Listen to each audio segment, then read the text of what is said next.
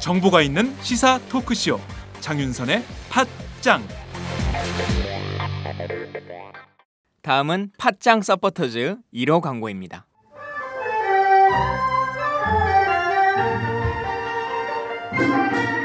양꼬치집에 대한 모든 편견을 깼다. 풍무 양꼬치. 착한 가격, 품격 있는 공간. 국내외 유명인들도 자주 찾는 풍무 양꼬치. 나는 그 집 양갈비가 훨씬 맛있던데. 어, 누나 나는 그 집 맛있는 요리들이 지금도 잊혀지지 않고 있어요. 단체석이 많아 모임하기 좋은 곳. 풍무 양꼬치. 대림역과 구로 디지털 단지 역점 두 곳에 있습니다. 예약 문의 02809-9292, 02809-9292. 잠깐, 팟짱 애청자라고 말씀하시면 통큰 서비스를 제공합니다.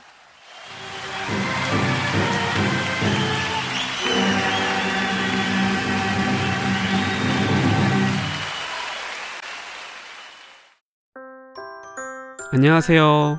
충남 금산에서 아버지와 함께 인삼 농사를 지어 홍삼을 만들고 있는 젊은 농부 이성규입니다. 사람들은 쉽게 양심 양심하지만 양심은 말로 하는 것이 아닙니다. 품질로 증명하는 것입니다.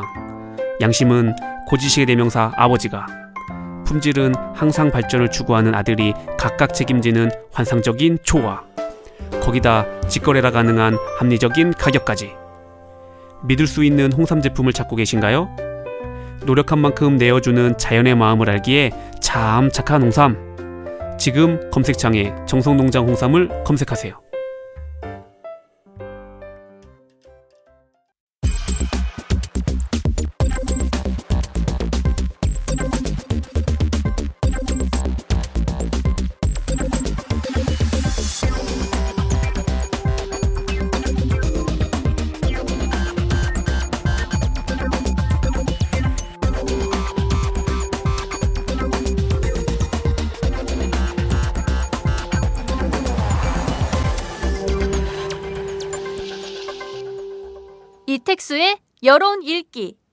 금요일의 고정 코너 이택수의 여론 읽기 시간입니다. 이택수 리얼미터 대표와 함께 한 주간의 정치 흐름 짚어보겠습니다. 대표님 안녕하세요. 네, 안녕하세요. 유택수입니다. 네, 오랜만입니다. 지금 장윤성 네, 기자가. 예 휴가 네. 중이라서 제가 대신 마이크를 잡았습니다. 네네. 네, 휴가 안 가세요?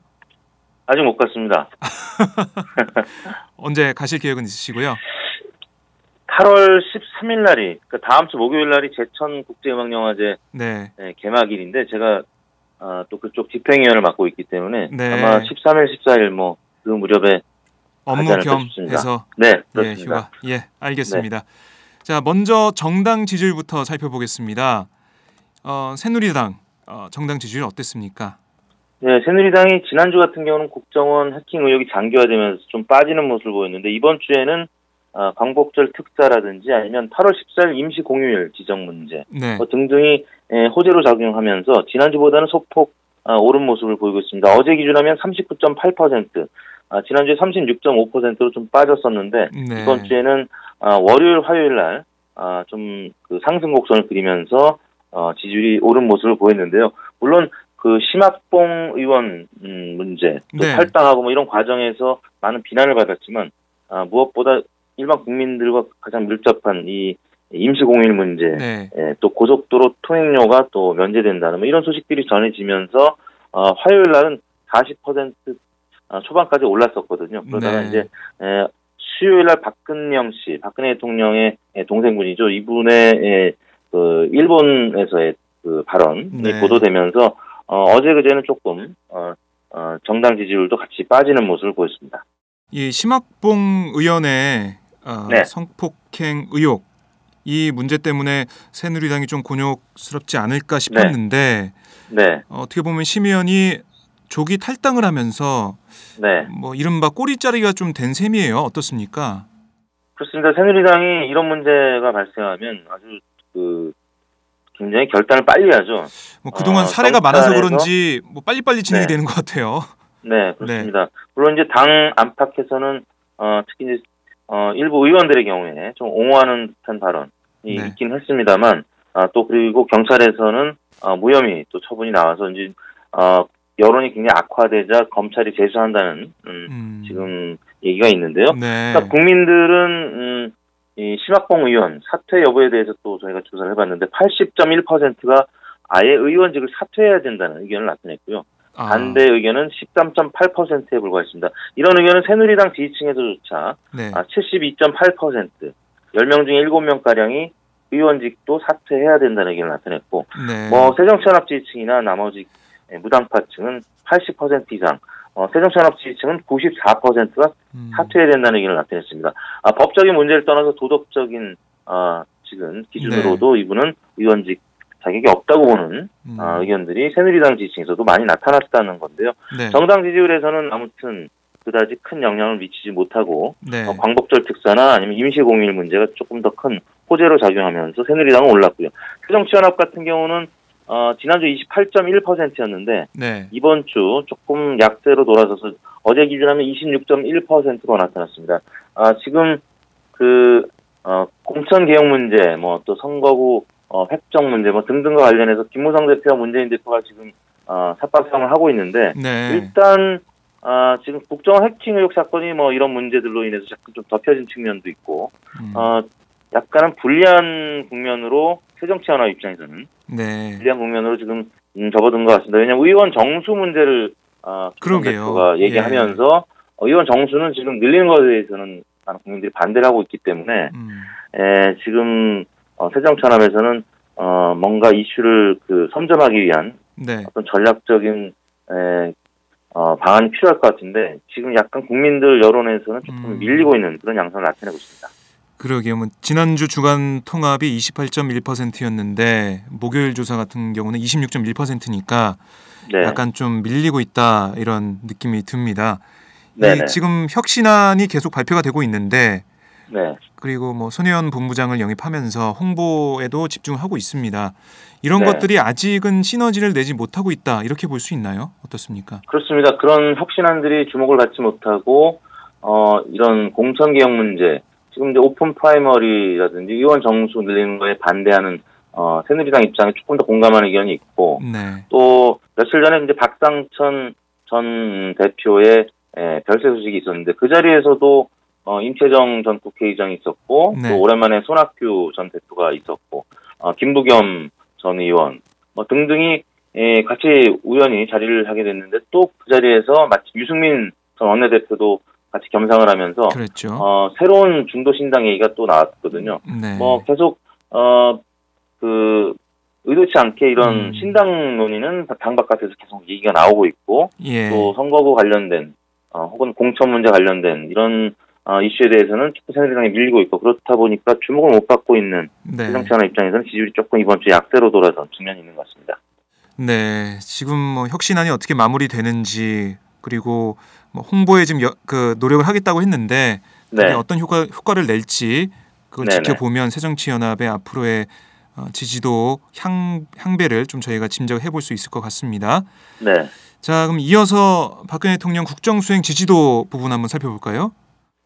네, 박근혜 대통령 지지율이 지난주에는 34.9%였었습니다. 네, 아, 그런데 이제 이번 주 월요일, 화요일 날은 아, 말씀드린 대로 임시 공휴일 문제를 어, 월요일 날 어, 논의할 것이다라는 보도가 있었고 화요일 날 아, 국무회의 때 실제 확정이 됐었고요. 네. 그래서 화요일 날은 40.8%까지 지난주 대비하면은 뭐 거의 6% 포인트 가량 올랐었는데요. 네, 금요일 날 40.9%로 0.1%포인트 추가 상승했지만 아까 말씀드린 대로 박근영 씨의 발언이 네, 네, 보도가 되면서 음, 어, 8월 6일 어제는 39.2%로 다시 30%대로 좀 떨어진 네, 네, 그래프 곡선을 보였는데 사실 청와대 입장에서는 어, 이런 박근영 씨 발언 보도만 아니었었다면 어제 음. 대통령 대국민 담화가 있었기 때문에 네, 추가 상승하지 않을까 기대했었는데 음, 어제는 어, 한 1% 포인트 이상 좀 빠졌고요. 조금 전 갤럽 조사에서도 어, 발표된 걸 보니까 네, 어, 대통령 지지율이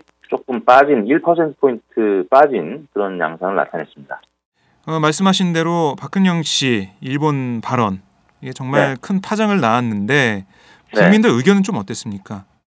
네, 저희가 MBN 의뢰로 박근영 씨 발언에 대해서 질문을 했는데요. 네. 아, 국민 10명 중 8명가량은 부적절하다는 의견을 나타냈습니다. 79.9%가 그렇게 응답을 했고요. 네. 아, 적절하다는 의견은 7.6%로 나타났습니다. 잘 모르겠다는 의견이 12.5%였는데요.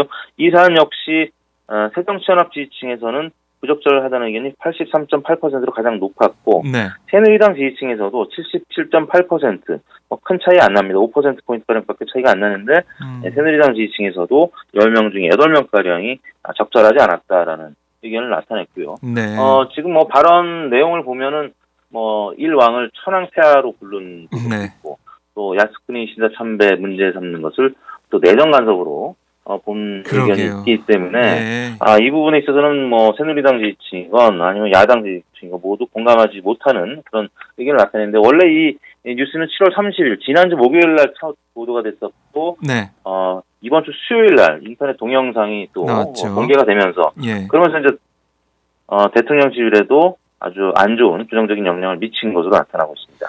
네. 뭐 그런데 어제 대통령 담화에서는 이런 부분에 대한 언급이 없었어요. 네. 없었고 뭐 4대 개혁에 대해서 얘기를 했는데 어제 대국민 담화에 대한 국민들의 여론 좀 조사된 게 있나요?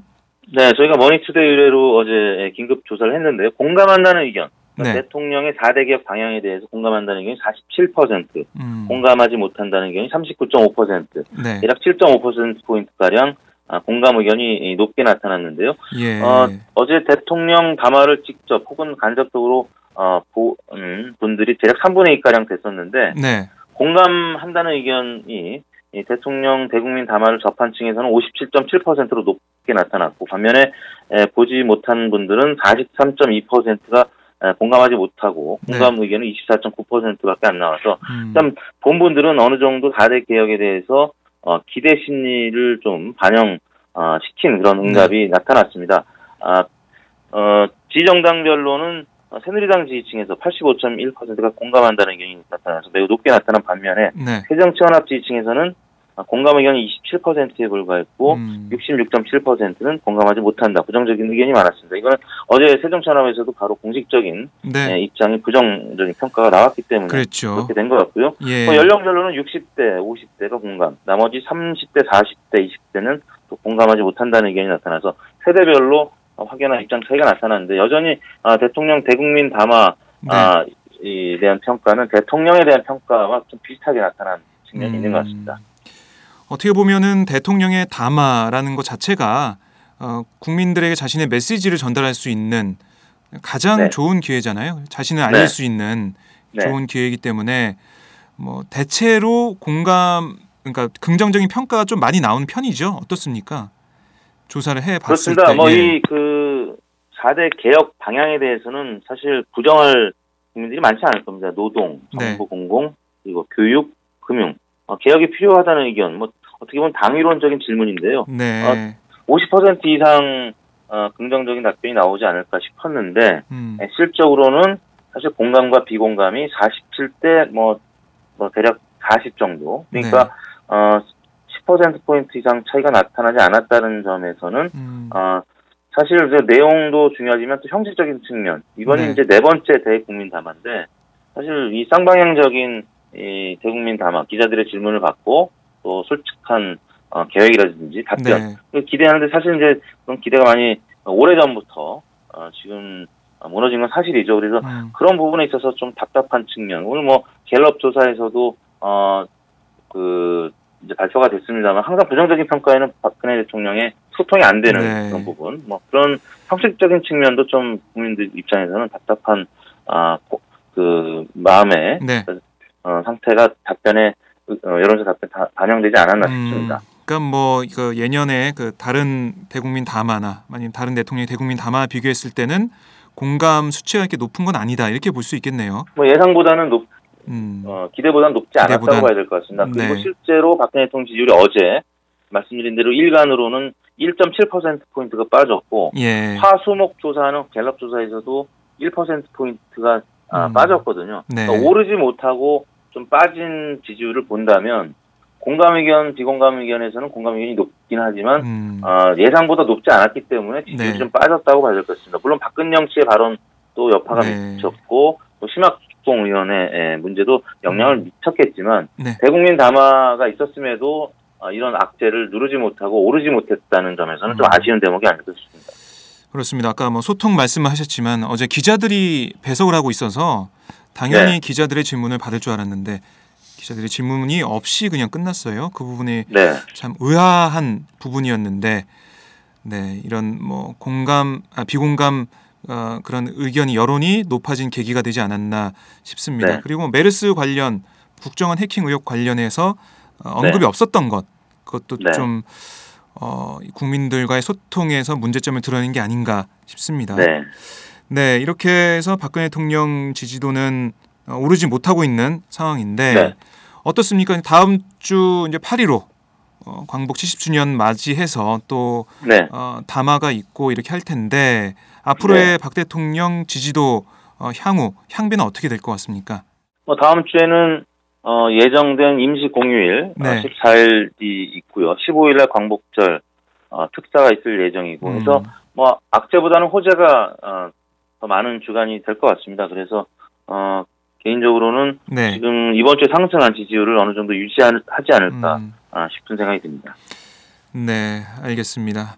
아무튼 이 대통령의 담화 부분에 대해서는 저희가 어제도 좀 차분하게 좀 분석을 좀 해봤었는데 네. 국민들의 기대와는 좀 어긋나는 부분이 많지 않았나 싶고요. 네. 자, 그럼 이어서 어, 여야 차기 대선 주자 지지도 한번 살펴보겠습니다.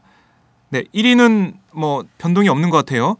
네, 김무성 대표가 어제 26.5%였는데요. 네, 어, 지금 김무성 대표 어, 지지율을 이번 주에만 본다면 어, 월요일 날 23.6%였는데 어제 26.5%로 3일 만에 한 3%포인트가 어, 늘어났습니다. 네, 아, 지난주 같은 경우는 미국 방문이 있었음에도 어, 21.2%로 어, 소폭 하락했지만 1위는 유지했는데 네, 에, 뭐 아시다시피 미국에서의 여러 발언이나 이제 행동이 과공 비례나 뭐 아니면 큰절하고 미국 예, 네, 비석에 그 네. 새똥을 닦아주고 네, 네. 그리고 그런 부분이 예, 이제 여러 논란이 있었고 뭐 외교적인 부분에 있어서도 좀 문제가 있었다라는 평가가 여권 내에서 나왔기 때문에 네. 지난주에는 좀 빠졌는데 이번 주에는 좀 회복이 됐습니다. 아까 말씀드린 대로 뭐 선거구 문제, 공천 문제와 관련해서 open primary나 의원 정수 늘리는 것에 대한 반대 입장을 나타낸 데다가 어제 같은 경우는 아, 김무성 대표의 롯데 메모가 일부 네. 언론에서 보도가, 보도가 됐었습니다. 거기에는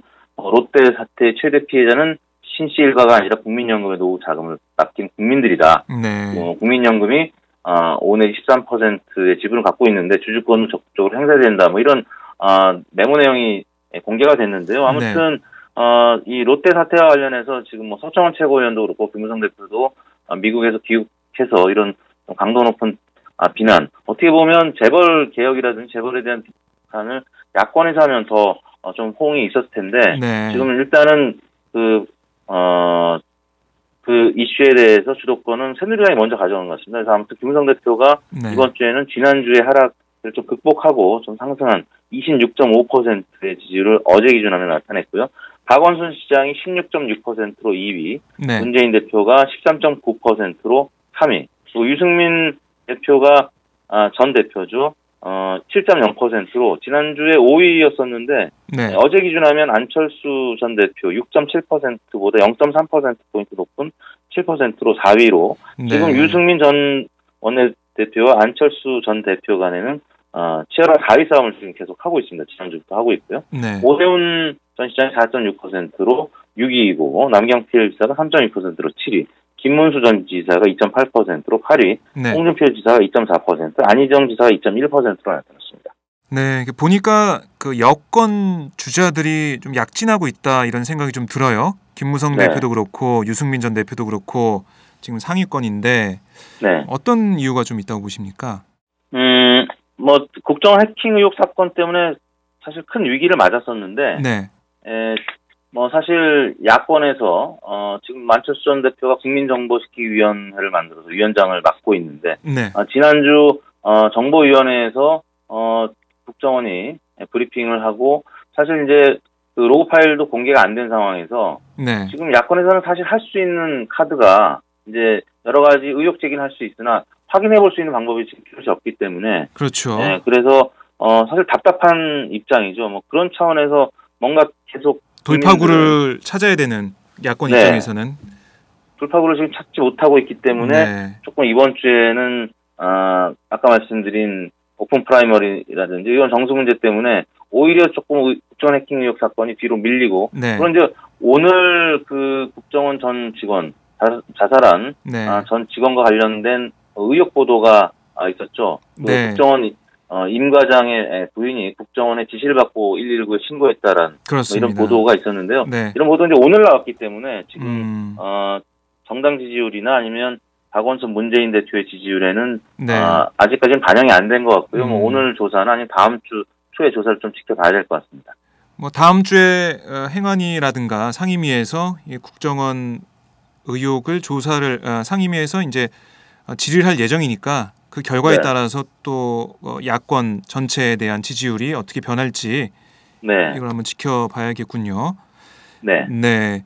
그러니까 보니까 연령대별 지지율을 보니까 김무성 대표 같은 경우는 5, 60대, 뭐 40대도 좀 네. 음, 지지율이 좀 있지만 네, 5, 네. 60대에서는 어, 전폭적인 지지를 받고 있어요. 그렇습니다. 60대 이상에서는 47%의 지지율로 뭐 두 명 중에 한 명이 김성 대표를 지지한다고 보면 될 것 같고요. 네. 50대에서는 10명 중에 4명이 그렇고 40대는 22.8%로 평균보다는 조금 낮지만 다른 야권 지, 그 잠룡들보다도 역시 한 5% 7%포인트 높은 지지율로 김무성 대표가 아무튼 어, 최근 들어서는 계속 강세를 나타내고 있고요. 네. 이 30대는 이제 예, 다른 양상입니다. 지금 20대에서는 박원순 시장이 25.3%로 1위고 문재인 네. 대표가 20.4%로 2위. 음. 그리고 30대에서도 박원순 시장이 26.9%로 1위, 예, 문재인 대표가 23.9%로 약간 낮은 수준으로 2위. 네. 그리고 40대에서는 어, 김무성 대표가 22.8%로 1위, 그다음에 문재인 대표가 16.4%로 2위, 박원순 시장이 15.7%로 3위를 나타내고 있고 네. 아, 눈길을 끌고 있는 이제 유승민 전 원내대표는 지난주에는 언론 보도량이 좀 줄어들면서 지, 어, 지지율이 5위로 이제 한 계단 내려앉았었는데 에, 아까 말씀드린 대로 박상천 전 대표의 에, 상가 보도가 나가면서 어, 네. 언론에 주목을 등장하면서. 예, 예. 그래서 어제 7%로 소폭 오른 모습을 나타냈습니다. 네. 안철수 지금 국민정보 지키기 위원장 같은 경우는 이 국정원 의혹 사태를 어떻게 어, 끌고 나가느냐, 어떤 결과를 내놓느냐에 따라서 지지율이 좀 변동이 있겠어요. 네, 그렇습니다. 많은 야권 지지층 안철수 전 대표의 그리고 안철수 정보 어, 지키기 위원장의 입을 지금 다 네, 아, 그렇죠. 주목해서 보고 있는데 아직까지는 뚜렷한 어, 여권에 뭔가 아, 아, 펀치를 날릴 수 있는 음. 그런 발언이 없었습니다. 네, 어, 많은 제보를 기다리고 있고 또 어 그 위원회에서 뭔가를 좀 파헤치는 네, 어, 그런 그리고 또 안철수 전 대표는 이제 어 그 안내위라는 또 연구소도 있기 때문에 뭔가 있지 않을까 싶었는데 아직까지는 뭔가 이 나타나지 않으니까 국민들의 네. 기대감도 컸었는데 조금 어 이 실망감도 약간 작용이 된 듯한 어, 모습인데요. 앞으로 뭐 시간이 좀 남아 있으니까 지켜봐야 될 것 같습니다. 네. 뭐 끝으로 문재인 대표 같은 경우는 지금 네. 권역별 비례대표랑 open primary 제도를 빅딜을 제안했었는데 네, 그만큼 권역별 비례대표 제도에 대한 의지를 엿볼 수가 있습니다. 네, 문재인 대표 이 권역별 비례대표 제도를 관철시키고 네. 뭐 혁신이 어느 정도 성과가 나오면 문재인 네. 대표가 앞으로 더 치고 나갈 수 있는 그런 네. 기회는 어느 정도 있다 이렇게 보시는 거죠? 그렇습니다. 근데 이제 다만 권역별 비례대표에 대한 저희 여론조사도 있었는데 네. 어, 그 취지를 잘 설명하면 국민들의 찬성 여론이 높은데 음. 에, 문제는 여권에서 얘기하듯이 어, 선관위나 아니면 야당이 주장하는 이 권역별 비례대표의 에, 당위성을 인정하는 의원 정수를 늘려야 된다는 얘기로 어, 이 이슈가 전환이 되면 예. 많은 국민들이 어, 바로 차갑게 돌아서는 모습을 나타내고 있거든요. 음. 어, 사실은 이제 국민들도 이 부분을 좀 진중하게 생각해야 되는데 지금 야권에서는 어, 지금 이종걸 원내대표가 얘기했던 것도 어, 의원 세비, 그러니까 급여를 네. 낮추더라도 좀 의원 정수를 늘리자. 어, 지금 가장 중요한 것이 지역 감정 문제 해소인데 네. 영남권에서 이제 야권 의원들이 좀 배출이 돼야 되는 또 호남에서도 마찬가지로 어, 여권 의원들이 좀 배출이 돼야 되는 문제를 얘기를 하려고 해도 의원 정수 문제가 항상 걸리기 때문에 네. 그런 부분을 지금 돌파구를 찾지 못하고 있는데 아무튼 국민들의 여론이 아무리 설명을 해도 사실 여론조사를 하는 과정에서도 저희가 느끼는 게 예. 어, 이 네, 권혁별 비례대표 관련해 설명을 해도 사실은 의원 정수 문제만 얘기가 나오면 어, 아. 여론이 굉장히 부정적으로 나오고 있기 때문에 네. 새정치연합 입장에서 혹은 문재인 대표 입장에서는 사실은 좀 답답할 음, 아, 수밖에 없는 그런 상황 같습니다. 그 의원 정수 문제랑 분리해서 권역별 네. 비례대표 문제를 얼마나 잘 설득하느냐. 네, 지금 어떻게 보면 은 의원 정수 문제가 너무 돌출이 돼 있잖아요. 여기에 네네. 관심이 쏠려 있는데 네, 이걸 어떻게 지혜롭게 대응하냐에 따라서 앞으로의 지지도에 영향을 미칠 것이다. 이렇게 저희가 그렇습니다. 예. 오픈 프라이머리도 사실 마찬가지인데요.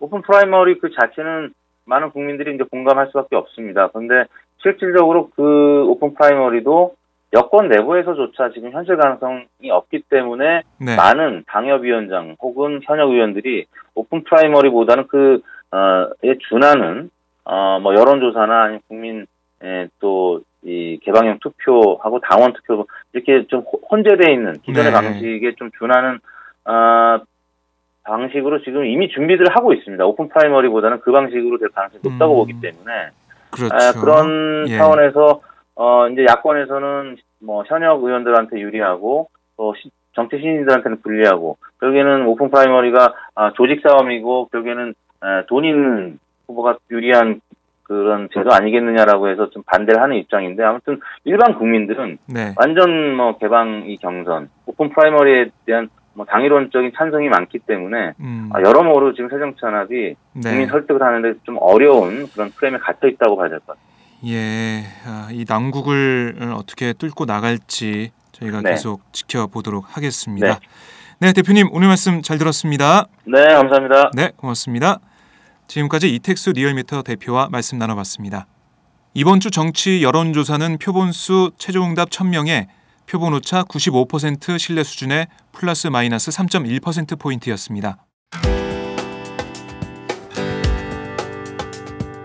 네, 우선 10만인 클럽 6주년 축하드리고요. 제가 오마이뉴스에 바라는 게 있다면 자본의 영향 없이 이렇게 시민들의 힘을 모아서 정말 사회적 눈치 보지 않고 올바른 목소리, 바른 시각에서 저희들에게 세상을 많이 알려주시면 좋겠고, 어, 앞으로도 이렇게 아직 인원이 많이 안 모인 거로 아는데 더 많은 후원자들 생겨서 10만인 더 넘어서 100만인까지 이루어졌으면 좋겠습니다.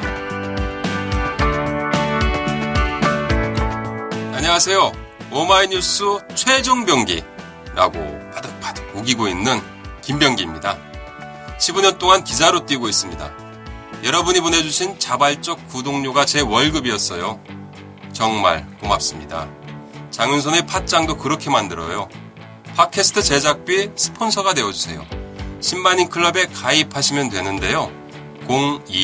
02-733-5505 내선번호 274번으로 전화주세요.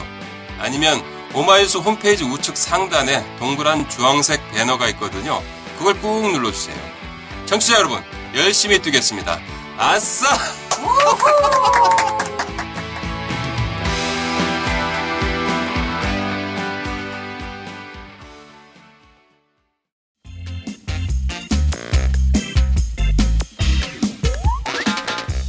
매일 정오 여러분의 점심 시간 맛있게 씹어 드실 뉴스를 보내드리는 장윤선의 팟짱 매일나 신선한 뉴스를 맛보고 싶으시다고요? 보수 언론이 대충 훑고 지나간 뉴스 그 이면의 진실을 알고 싶으시다고요?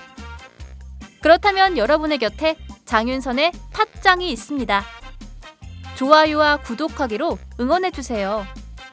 포털사이트 검색창에서 장윤선의 팟짱을 치거나 모바일 앱스토어에서 팟빵 클릭 후 장윤선의 팟짱을 들러주세요. 요거 재밌네 할 때는 과감하게 좋아요를 눌러주세요. 여러분의 꼼꼼한 사랑이 팟짱을 키웁니다. 장윤선의 팟짱 애청자 여러분 좋아요와 구독하기 꼭 부탁드립니다.